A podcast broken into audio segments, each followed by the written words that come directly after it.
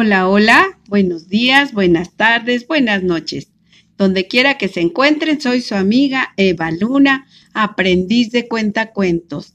Les saludo a la distancia. Hoy mis amigos los abrazo con un cuento titulado Diccionario.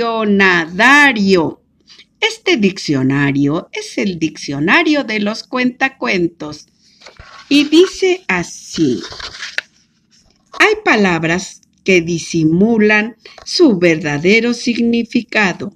Hay palabras que nacen al intentar digitar otras.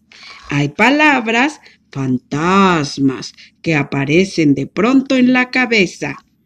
Ya se sabe que las palabras juegan con uno. Entonces, ¿por qué no jugar con las palabras?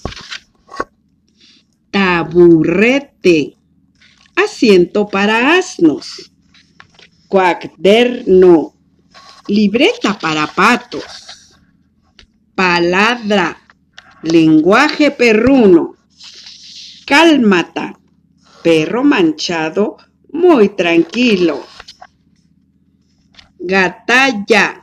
Guerra de felinos. Rataque. Agresión de roedores. Puerro.